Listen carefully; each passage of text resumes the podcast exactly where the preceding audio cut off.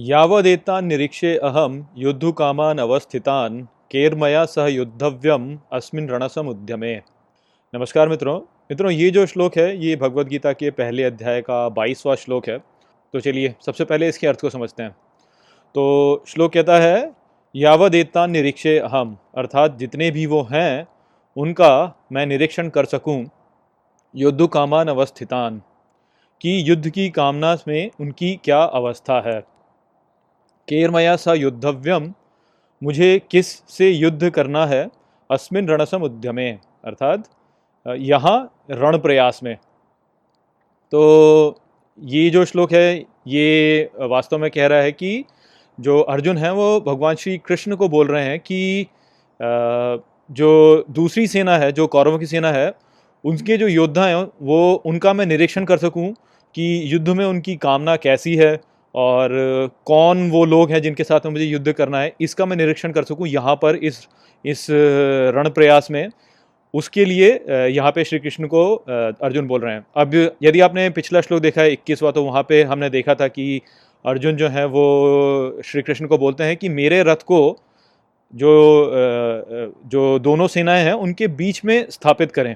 इस प्रकार से बोला। और उन्होंने वहाँ पर श्री कृष्ण को अच्युत नाम से बुलाता है। और अच्युत को जैसे कि मैंने पिछले वीडियो में समझाया कि अच्युत नाम से यदि हम देखें तो वो श्री कृष्ण के सत्य वाले भाग को दर्शाता है। अर्थात जो मूलभूत सत्य है, जो ऐसा सत्य है जो कि किसी और भी बात पे निर्भर नहीं करता है, उसको आप कहेंगे कि वो कभी गिरता नहीं है, इसलिए वो अच्युत है। तो वो अच्युत नाम जो है वो भगवान श्री कृष्ण के उस उस जो उनका वो वाला पहलू है, उसको दर्शाता है। और मैंने उस वीडियो में आपको ये भी समझाया था कि जो दो सेनाएँ हैं, वो दोनों सेनाएँ वास्तव में दृष्टिकोण हैं। अर्थात कोई भी सत्य है, उस सत्य को देखने के कई दृष्टिकोण हो सकते हैं तो ये जो दो सेनाएँ हैं, वो वास्तव में दृष्टिकोण हैं। और श्री कृष्ण जो है, वो सत्य को दर्शाते हैं, और सत्य जो है, वही है जो कि वास्तविकता है। तो वो हमने उस श्लोक में समझा था। और उस श्लोक में जो है, अर्जुन ने बोला था श्री कृष्ण को कि मेरे रथ को आप दोनों सेनाओं के बीच में स्थापित करें। तो मैंने वहाँ पे आपको समझाया था कि दोनों सेनाओं के बीच में स्थापित करना जो है वो ये दर्शाता है कि आप दोनों ही दृष्टिकोणों को समझने का प्रयास करें, तटस्थ होके। वो है। तो उसी विचार को यहाँ पर इस श्लोक में स्पष्ट किया गया है। जहाँ पर कि जो अर्जुन है वो अब बता रहे हैं श्री कृष्ण को कि क्यों वो चाहते हैं कि वो युद्धों को बीच में स्थापित करें और उन्होंने जो कारण बताया, वो कारण उन्होंने बताया कि वो जो कौरव सेना है, उसके जो योद्धा हैं उनका भी निरीक्षण करना चाहते हैं कि उनकी युद्ध की कामना क्या है और किन के साथ में वो युद्ध करने वाले हैं। तो यहाँ पे स्पष्ट हो जाता है कि जो अर्जुन है, वो जो अपने दृष्टिकोण, जो उनकी सेना है, उससे बाहर निकल के और जो सामने वाली सेना है, उसके दृष्टिकोण के निकट पहुँच के उस दृष्टिकोण को भी समझने का प्रयास कर रहे हैं। वो यहाँ पे हमें दर्शाया जा रहा है।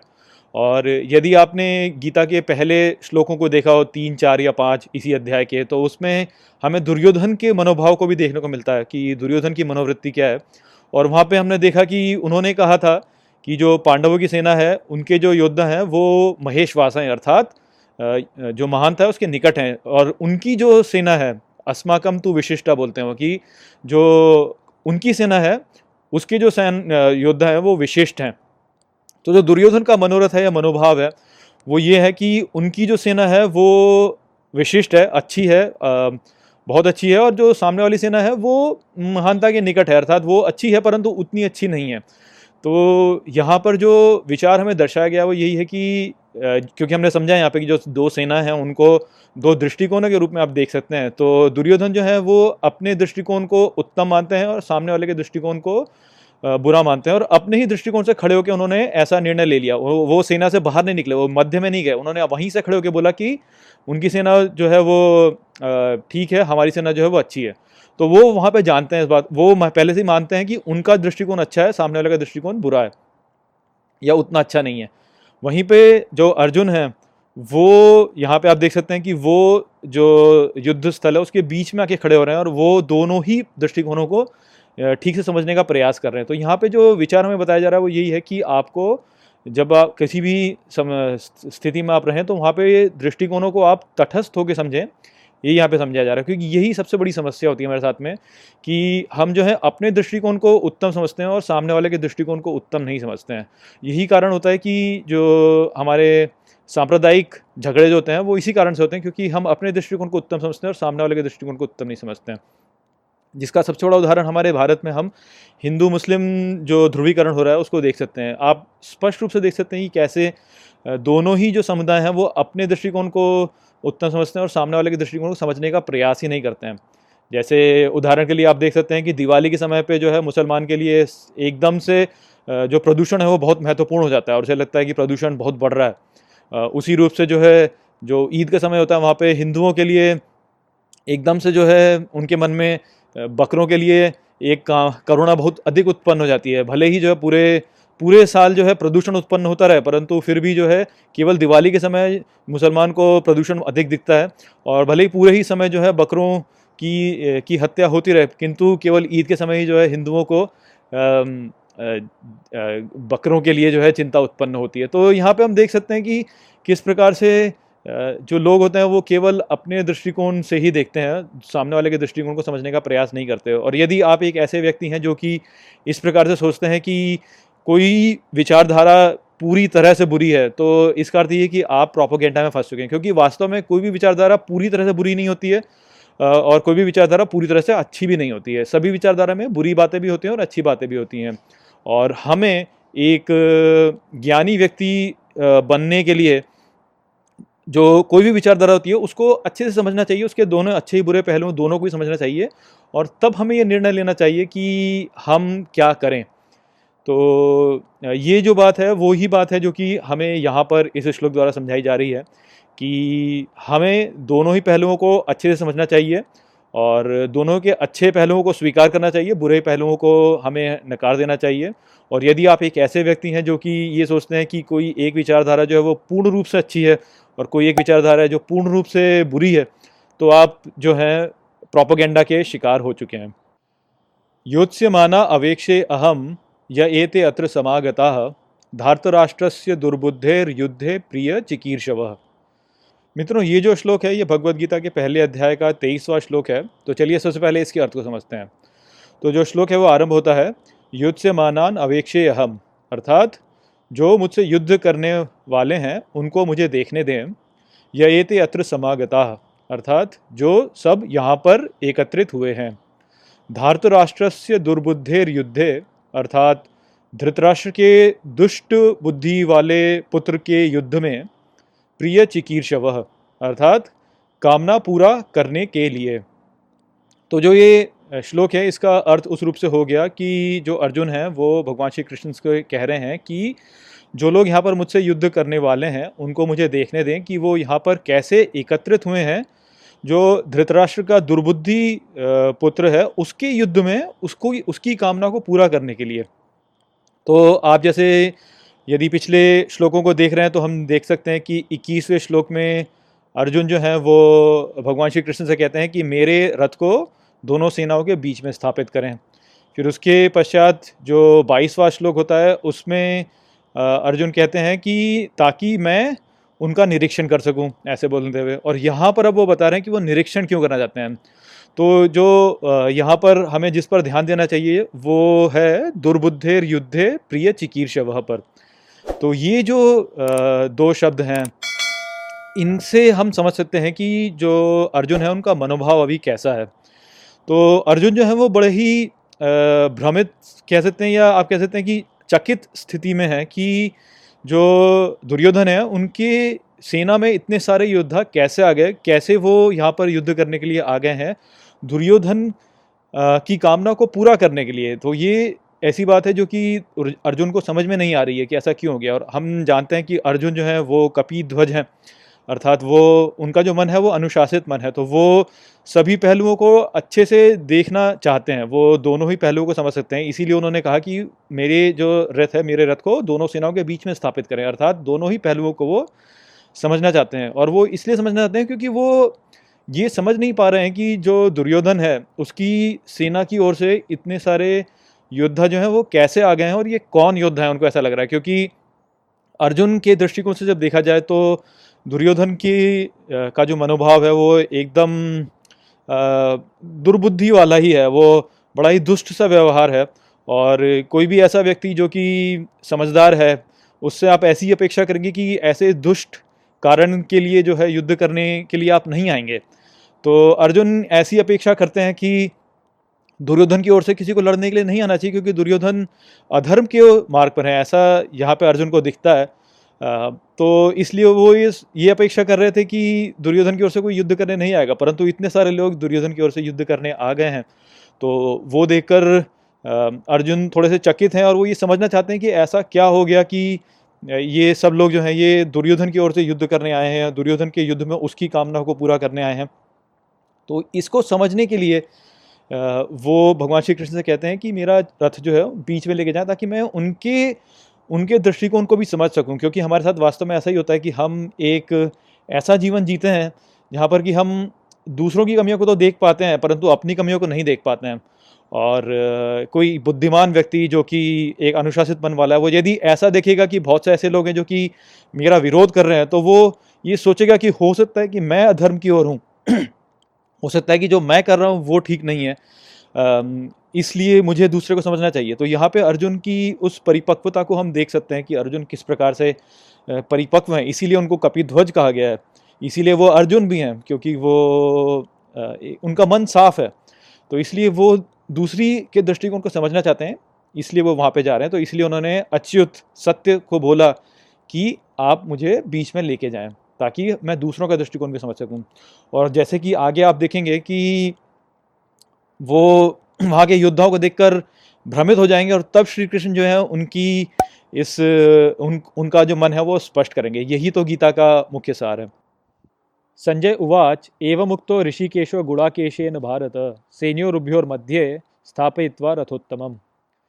मित्रों, ये जो श्लोक है, ये भगवदगीता के पहले अध्याय का चौबीसवा श्लोक है। तो चलिए सबसे पहले इसके अर्थ को समझते हैं।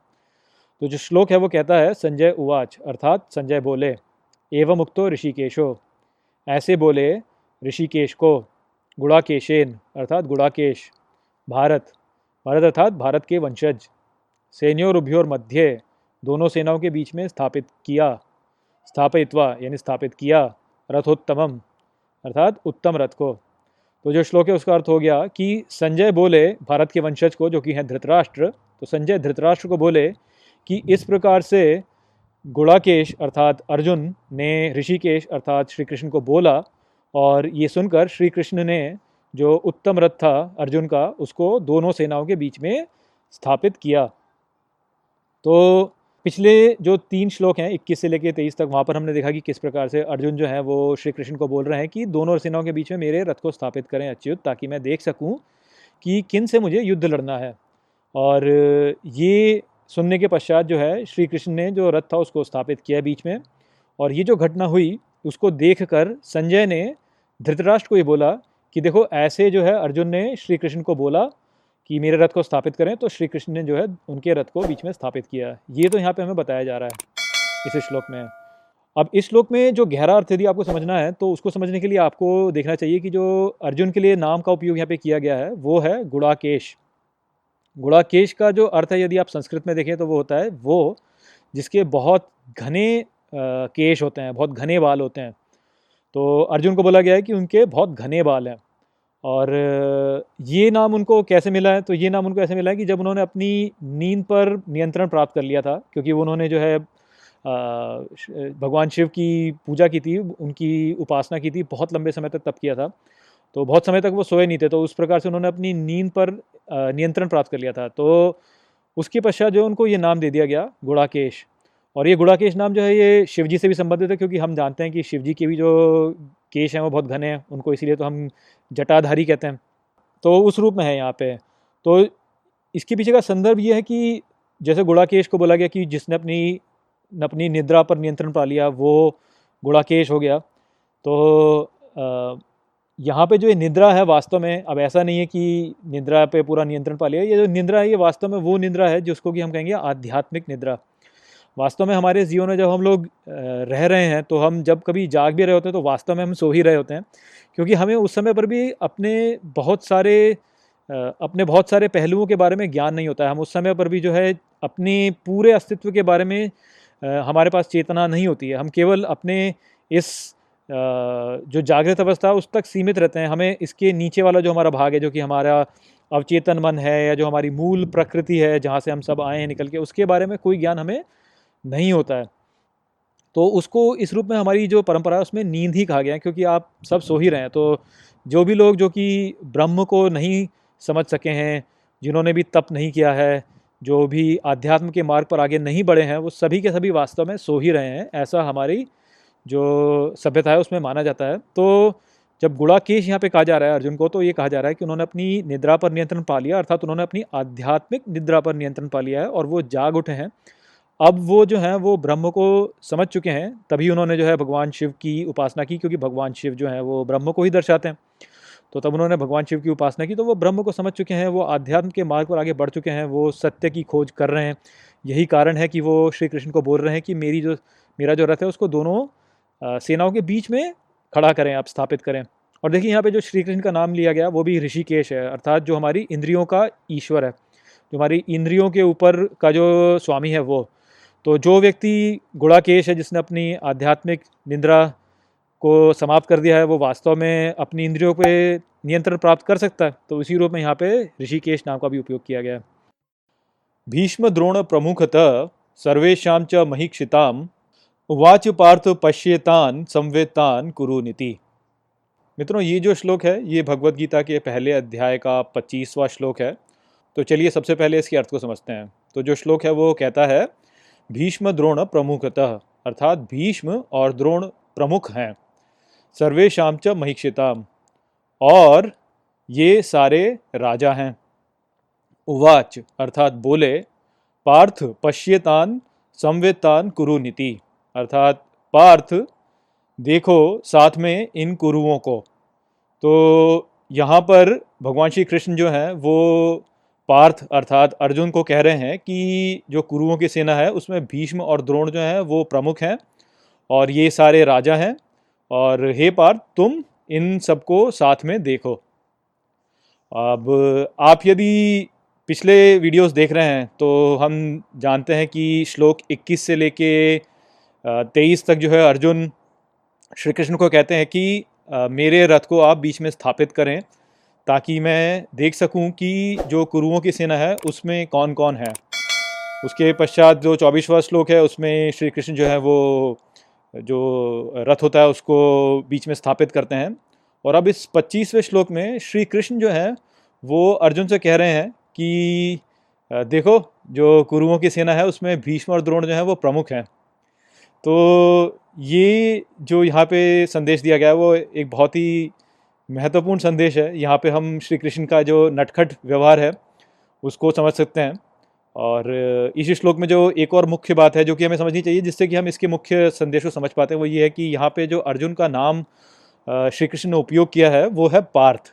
और जो पार्थ है, उसका अर्थ होता है प्रथा का पुत्र। और प्रथा, जैसे कि मैं आपको समझा चुका हूँ पहले श्लोकों में प्रथा जो है वो कुंती हैं और कुंती के ही पुत्र अर्जुन हैं। तो यहाँ पर जो है अर्जुन को जो बोला जा रहा है, वो बोला जा रहा है कि हे कुंती के पुत्र, इस प्रकार से बोल रहे हैं श्री कृष्ण।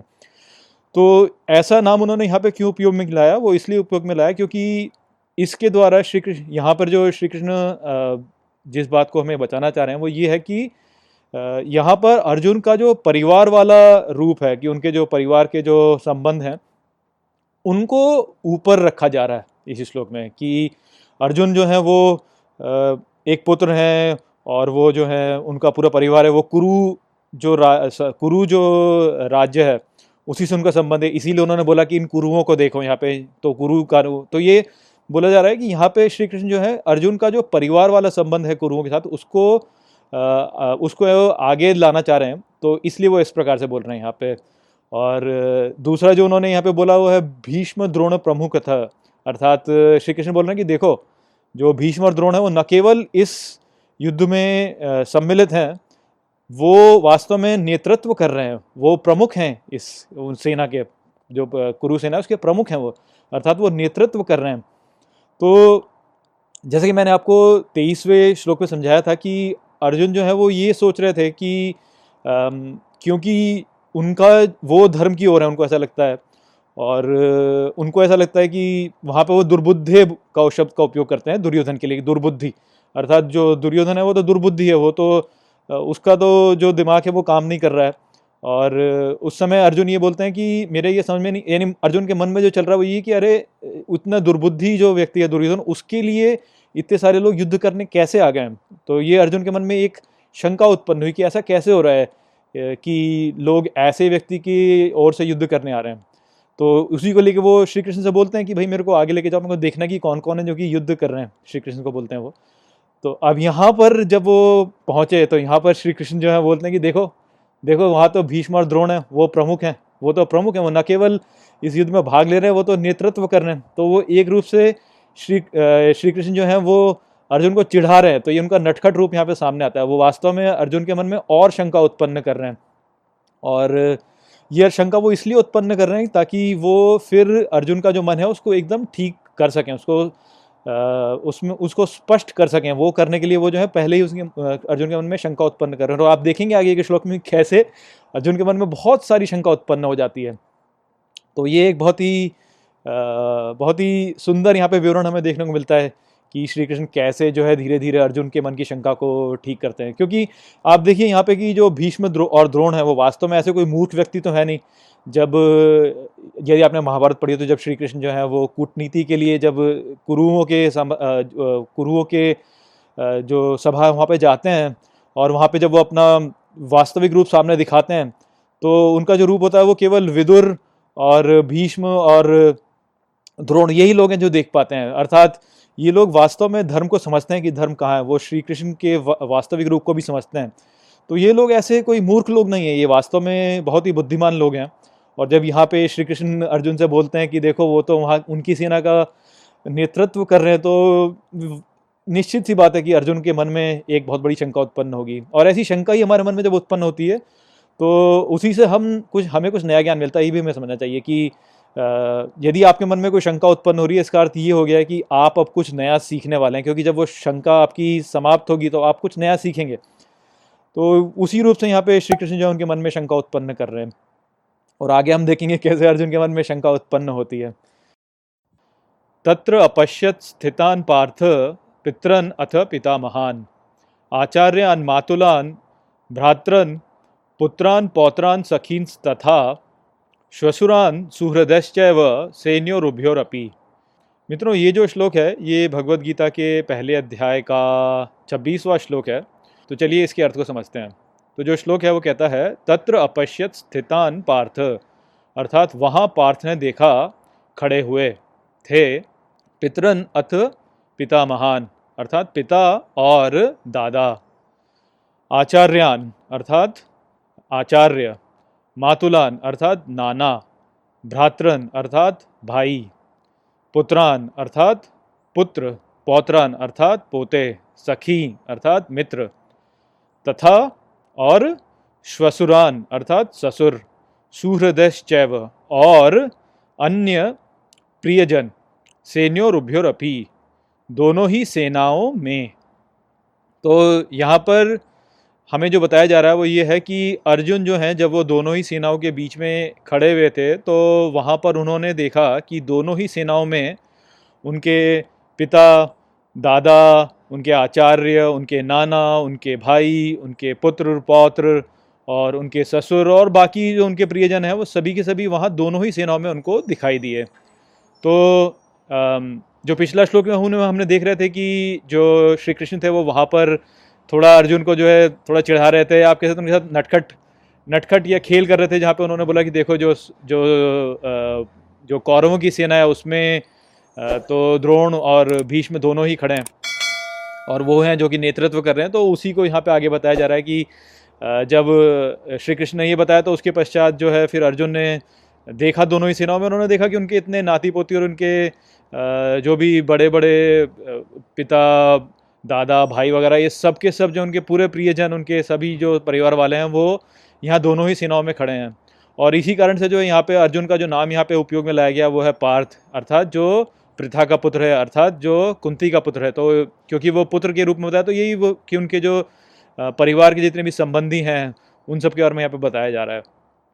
तो हम आगे देखेंगे कि कैसे ये देखकर जो है अर्जुन एकदम भ्रमित हो जाते हैं और उनके हाथ पैर फूलने लगते हैं।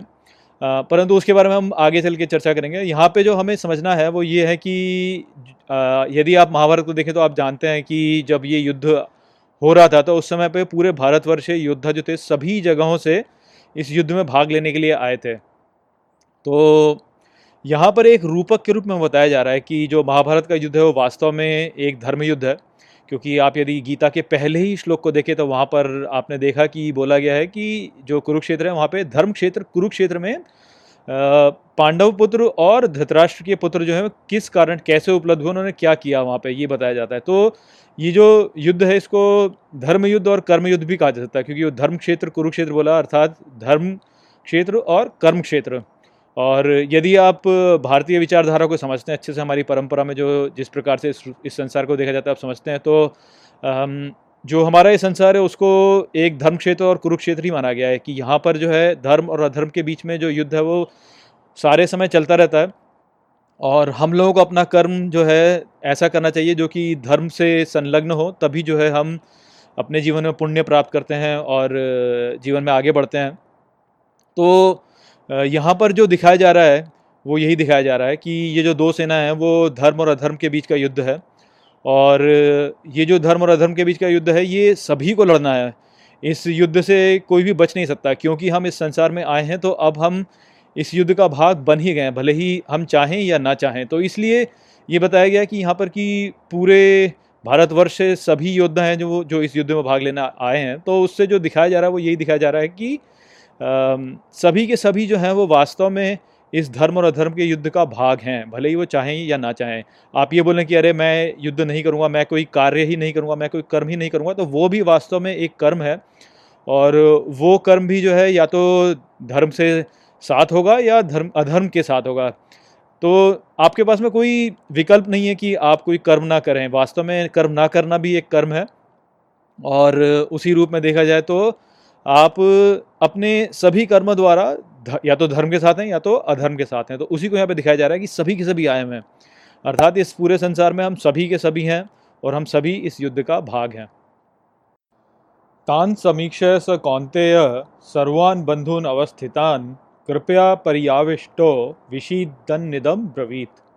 मित्रों, ये जो श्लोक है, ये भगवत गीता के पहले अध्याय का सत्ताईसवां श्लोक है। तो चलिए सबसे पहले इसके अर्थ को समझते हैं। तो जो श्लोक है वो कहता है, तान समीक्षा स कौनतेय अर्थात उनको देखकर वो कुंती पुत्र, सर्वान बंधुन अवस्थितान अर्थात सभी बंधुओं को वहाँ खड़े हुए।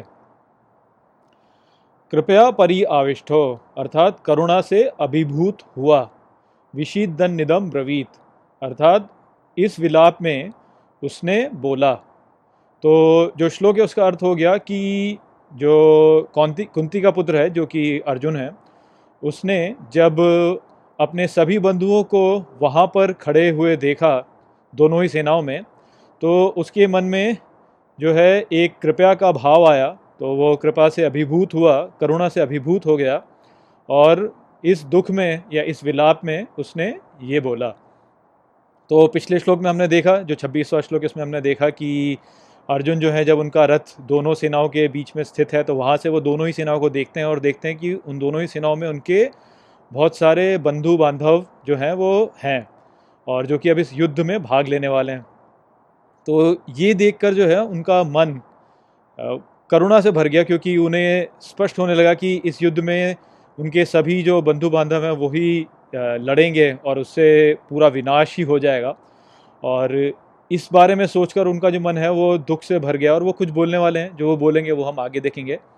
परंतु इस श्लोक में जो है आ, हमें यही समझना चाहिए कि जो अर्जुन है उनका मन जो है वो विषाद से भर गया है। और वो देख रहे हैं कि ये जो युद्ध है इसमें दोनों ही ओर से उनके जो प्रियजन हैं वही लड़ने वाले हैं। और यहाँ तो जो है पूरा सर्वनाशी होने वाला है। और वो किस प्रकार से बोलेंगे वो हम आगे समझेंगे। और यदि आपने जो पच्चीसवा श्लोक है वो वाला वीडियो देखा हो तो आपने उसमें देखा होगा कि किस प्रकार से जो श्री कृष्ण है, वो भी जो है अर्जुन को थोड़ा भ्रमित कर रहे होते हैं और उनके साथ में थोड़ा खेल रहे होते हैं। जब वो बोलते हैं कि देखो जो कौरवों की सेना उसमें जो प्रमुख हैं, वो तो भीष्म और द्रोण हैं। तो ये सब देख के जो है यहाँ पर अर्जुन जो है वो पूर्ण रूप से अब भ्रमित हो चुके हैं। और उनको अब समझ में नहीं आ रहा है कि ये क्या हो रहा है। तो आप देख सकते हैं कि किस प्रकार से जो हमारा मन होता है, वो हमारे साथ में खेलता है, क्योंकि यही अर्जुन जो थे, ये अभी कुछ ही समय पहले जो है, अपने शस्त्रों को संभाल रहे थे, अपनी, अपने गांडीव को जो है, वो उठा रहे थे। तो उस रूप में देखा जाए तो वहाँ पर जो है, युद्ध करने के लिए एकदम तैयार हो रहे थे। और अब यहाँ पे आप देखें तो जैसे ही जो है, उनका रथ बीच में पहुँचा, मध्य में आया दोनों सेनाओं के तो अब उनके मन में जो है शंका उत्पन्न हो गई। अब जो है उनको लग रहा है कि ये जो युद्ध है, ये ठीक है कि नहीं है? उनके मन में करुणा का भाव उत्पन्न हो रहा है और वो दुखी हो रहे हैं। तो यहाँ पे आप देख सकते हैं कि किस प्रकार से हमारा जो मन होता है वो हमें भ्रमित कर देता है कि हम जो हैं, जो ठीक होता है और जो ठीक नहीं होता है, उसके बीच का अंतर समझ नहीं पाते हैं। यही अर्जुन जो है ये धर्म की स्थापना करने के लिए युधिष्ठिर को कुरु जो राज्य है, वहाँ पे उसका राजा बनाने के लिए लेके आए हैं। यही अर्जुन है जो कि पिछले तेरह वर्षों से पूरी तैयारी कर रहे हैं कि वो जो है, जो उनके साथ में हुआ, उसका प्रतिशोध लें। और यही अर्जुन है जो कि, जो है, इतनी तपस्या उन्होंने की इस युद्ध के लिए। इतने सारे शस्त्र जो है, दिव्यास्त्र इन्होंने इकट्ठे किए। और ये सब उन्होंने किया तो कुछ सोच समझ के ही किया, क्योंकि उनके साथ में जो किया गया वो अन्याय था। और, वो ये भी जानते हैं कि दुर्योधन यदि कुरु राज्य का राजा बनता है तो उससे जो है अधर्म बढ़ेगा, क्योंकि दुर्योधन जो है उसका जो मनोभाव है, वो ठीक नहीं है। परंतु यहाँ पर आके जब वो देखते हैं कि दोनों ही सेनाओं में उनके बंधु बांधव हैं तो वो बोल तो वो जो है उनके मन में करुणा का भाव हो जाता है और वो दुख से भर जाते हैं। तो स्पष्ट रूप से हमें दिखता है यहाँ पे कि अर्जुन जो है वो अपनी भावनाओं में बह गए हैं और इस प्रकार से भावनाओं में बह जाना जो है ये हमारी बहुत बड़ी कमज़ोरी है। हम सभी मनुष्यों की, हम कह सकते हैं, जीव, जीवित प्राणियों की कि हम जो इस जीवन में जी रहे होते हैं, वास्तव में हम अपने जीवन को नियंत्रण नहीं कर रहे होते हैं, बल्कि जो हमारे भावनाएँ होती हैं, जो हमारी भावनाएँ हैं, वो हमारे जीवन को नियंत्रित कर रही होती हैं। और ये जो भावना यहाँ पे अर्जुन के मन में उत्पन्न हो रही है, वो इसलिए उत्पन्न हो रही है क्योंकि वो जो है उनके मन में एक आकर्षण है अपने बंधु बांधवों की ओर, वो अपने बंधु बांधवों की ओर एक आसक्ति रखते हैं। वो जो है, अपने परिवारजनों से प्रेम करते हैं। इसीलिए जो उनके नाम का यहाँ पे उपयोग किया गया वो है कौनते अर्थात कुंती का पुत्र, जो कि फिर से जो है, हमारे परिवार से, हमारे संबंध को दर्शाता है। क्योंकि जो माँ होती है, उसमें अपने बच्चों के प्रति एक करुणा का भाव होता है और एक, उनके बीच में एक आकर्षण होता है। तो उसी को यहाँ पे दर्शाया जा रहा है कि अर्जुन जो है, उनके मन में अपनी उनके मन में जो है अपने बच्चों की ओर अपने बच, अपने जो परिवारजन हैं उनकी ओर एक आकर्षण का भाव है।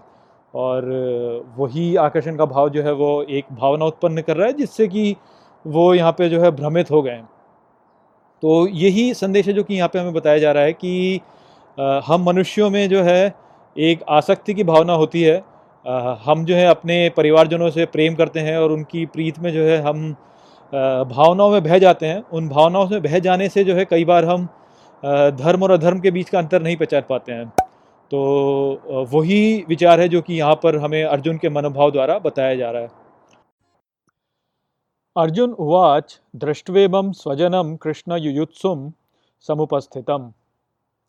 मित्रों, ये जो श्लोक है, ये भगवत गीता के पहले अध्याय का अट्ठाईसवां श्लोक है। तो चलिए सबसे पहले इसके अर्थ को समझते हैं। तो जो श्लोक है वो कहता है, अर्जुन उवाच अर्थात अर्जुन बोले दृष्टवे मम स्वजनम अर्थात देखकर अपने प्रियजनों को, कृष्ण, हे कृष्ण भगवान श्री कृष्ण के बारे में बोल रहे हैं, युत्सुम समुपस्थितम अर्थात समान रूप से युद्ध के लिए उत्सुक होकर यहाँ पर उपस्थित। तो जो श्लोक है उसका अर्थ हो गया कि अर्जुन जो है वो श्री कृष्ण को बोले कि, हे श्री कृष्ण यहाँ पर अपने प्रियजनों को देखकर युद्ध के लिए समान रूप से उत्सुक होकर यहाँ पर जो उपस्थित हैं। अब ये जो इनका वाक्य है, ये यहाँ पे समाप्त नहीं होता है। आगे ये और बहुत कुछ बोलने वाले हैं, अर्जुन। परंतु इस श्लोक में केवल इतना ही है। तो आज के वीडियो में हम इतने को ही समझते हैं, क्योंकि इतने में भी बहुत कुछ है जो कि हम यहाँ पे समझ सकते हैं। और जो सबसे मुख्य बात है यहाँ पर, वो ये है कि भगवान श्री कृष्ण का जो नाम यहाँ पर उपयोग में लाया गया है, कृष्ण। तो यदि आप सारे वीडियोस देख रहे हैं तो आप जानते हैं कि अर्जुन जो है वो दोनों ही सेनाओं के बीच में खड़े होकर जब वो देखते हैं तो वो देखते हैं कि दोनों ही सेनाओं में उनके प्रियजन हैं। और जब वो देखते हैं कि इन दोनों ही सेनाओं में उनके प्रियजन हैं जो कि एक दूसरे से लड़ने वाले हैं तो उनका मन जो होता है वो करुणा से भर जाता है और उनके मन में एक विषाद उत्पन्न होता है, वो बहुत दुखी हो जाते हैं। और जब वो बहुत दुखी हो जाते हैं तो तब वो बोलते हैं। तो क्या बोलते हैं, वही यहाँ पे हमें बताया जा रहा है कि वो बोलते हैं कि, हे कृष्ण, देखकर अपने प्रियजनों को, जो कि सभी के सभी यहाँ पर उपस्थित हैं और साथ में एक दूसरे से युद्ध करने के लिए बहुत उत्सुक हैं। तो ये बोलते हैं वो यहाँ पे। तो जो अर्जुन है, वो अपने मन में एक दुख का अनुभव कर रहे हैं। उनके मन में जो है, एक पीड़ा उत्पन्न हो रही है कि उनके इतने सारे जो प्रियजन हैं, वो यहाँ पर उपस्थित हैं, जो कि एक दूसरे से लड़ना चाहते हैं। तो इसको देखकर उनके मन में एक दुख उत्पन्न हो रहा है। और ये जो दुख है, ये यहाँ पर जो भगवान श्री कृष्ण के लिए जो नाम यहाँ पे उपयोग में लाया गया है उससे हमें स्पष्ट रूप से दिखता है। क्योंकि यहाँ पे जो भगवान श्री कृष्ण का नाम उपयोग में लाया गया है, वो है कृष्ण और कृष्ण का अर्थ होता है काला। और जो हमारी संस्कृति है, उसमें काले को जो है दुख से या आप कह सकते हैं कि पीड़ा से जोड़ा जाता है। यदि आप जानते हो कि इन काले कानूनों को हटाइए, इस प्रकार से बोला जाता है तो ये जो काला है उसका अर्थ यहाँ पर कई बार जो है उसको जोड़ा जाता है पीड़ा के साथ में। और क्योंकि यहाँ पे अर्जुन जो है, वो बहुत ही पीड़ा में है, उनको, अपने प्रियजनों को देखकर एक पीड़ा का अनुभव हो रहा है तो इस कारण से जो है यहाँ पर उन्होंने जो भगवान श्री कृष्ण के लिए नाम उपयोग में लिया, वो है कृष्ण। अच्छा यदि आप अद्वैतवाद को समझते हैं तो आप ये भी जानते हैं कि जो अद्वैत सोच है, उसमें ये माना जाता है कि हम सभी ब्रह्म हैं, इसीलिए महावाक्य है, अहम ब्रह्मास्मि। अर्थात हम सभी जो हैं, ब्रह्म हैं। मैं ब्रह्म हूँ, ऐसा बोला जाता है। तो ये जो कृष्ण नाम है, ये वास्तव में उस रूप में आप इसको समझ सकते हैं क्योंकि अर्जुन का भी एक नाम कृष्ण है। और वैसे तो ये कहा जाता है कि अर्जुन का नाम कृष्ण इसलिए रखा गया क्योंकि जब वो जब उन्होंने जन्म लिया था, तब वो काले थे तो इसलिए उनको बोला गया कृष्ण। परंतु यदि आप उसको गहराई से समझें तो ये वास्तव में केवल एक रूपक है। जो मुख्य विचार यहाँ पे हमें बताया जा रहा है, वो यही है कि जो अर्जुन है, वही कृष्ण है और जो कृष्ण है, वही अर्जुन है। तो यही जो है हमारे अद्वैतवाद का जो संदेश है, वो हमें बोलता है। और ये केवल यहीं तक सीमित नहीं है, यदि आप देखते हैं तो द्रौपदी का भी एक नाम जो है कृष्ण है। और उसके लिए भी बोला जाता है कि द्रौपदी का जो नाम कृष्ण है, वो इसलिए क्योंकि वो भी सांवली हैं। परंतु आप यदि गहराई से समझें तो फिर यहाँ पे भी आप देख सकते हैं कि क्योंकि अहम ब्रह्मास्मि है तो जो कृष्ण है और जो द्रौपदी हैं, वो भी दोनों एक दूसरे में ही हैं, अर्थात द्रौपदी कृष्ण है और कृष्ण ही द्रौपदी हैं। और यदि आप इसको इस रूप से समझें तो आप ये भी देख सकते हैं कि जब कुरु सभा में जो है द्रौपदी का अपमान किया गया था तो वो जो अपमान किया गया, वो वास्तव में केवल द्रौपदी का अपमान नहीं था, वो भगवान श्री कृष्ण का भी अपमान था। क्योंकि जब जब भी कभी किसी भी मानवता का अपमान होता है तो वो एक रूप से देखा जाए तो वो ईश्वर का ही अपमान है। तो उसको आप उस रूप में भी समझ सकते हैं। तो ये बहुत ही गहरे गहरे यहाँ पे अंतर्निहित अर्थ हैं जो कि हमें समझ में आते हैं जब हम गहराई से गीता को पढ़ते हैं। क्योंकि जब आप केवल उसका अनुवाद पढ़ते हैं या जब आप इन सब बातों को नहीं समझते हैं और केवल गीता को वैसे पढ़ते हैं तो आप बहुत सी ऐसी बातें जो कि समझ नहीं पाते हैं। परंतु यहाँ पे क्योंकि हम गीता को विस्तार से समझने का प्रयास कर रहे हैं, इसलिए यहाँ पर जो है मैं एक एक चीज़ को खोद खोद के आपको यहाँ पे मैं बता रहा हूँ।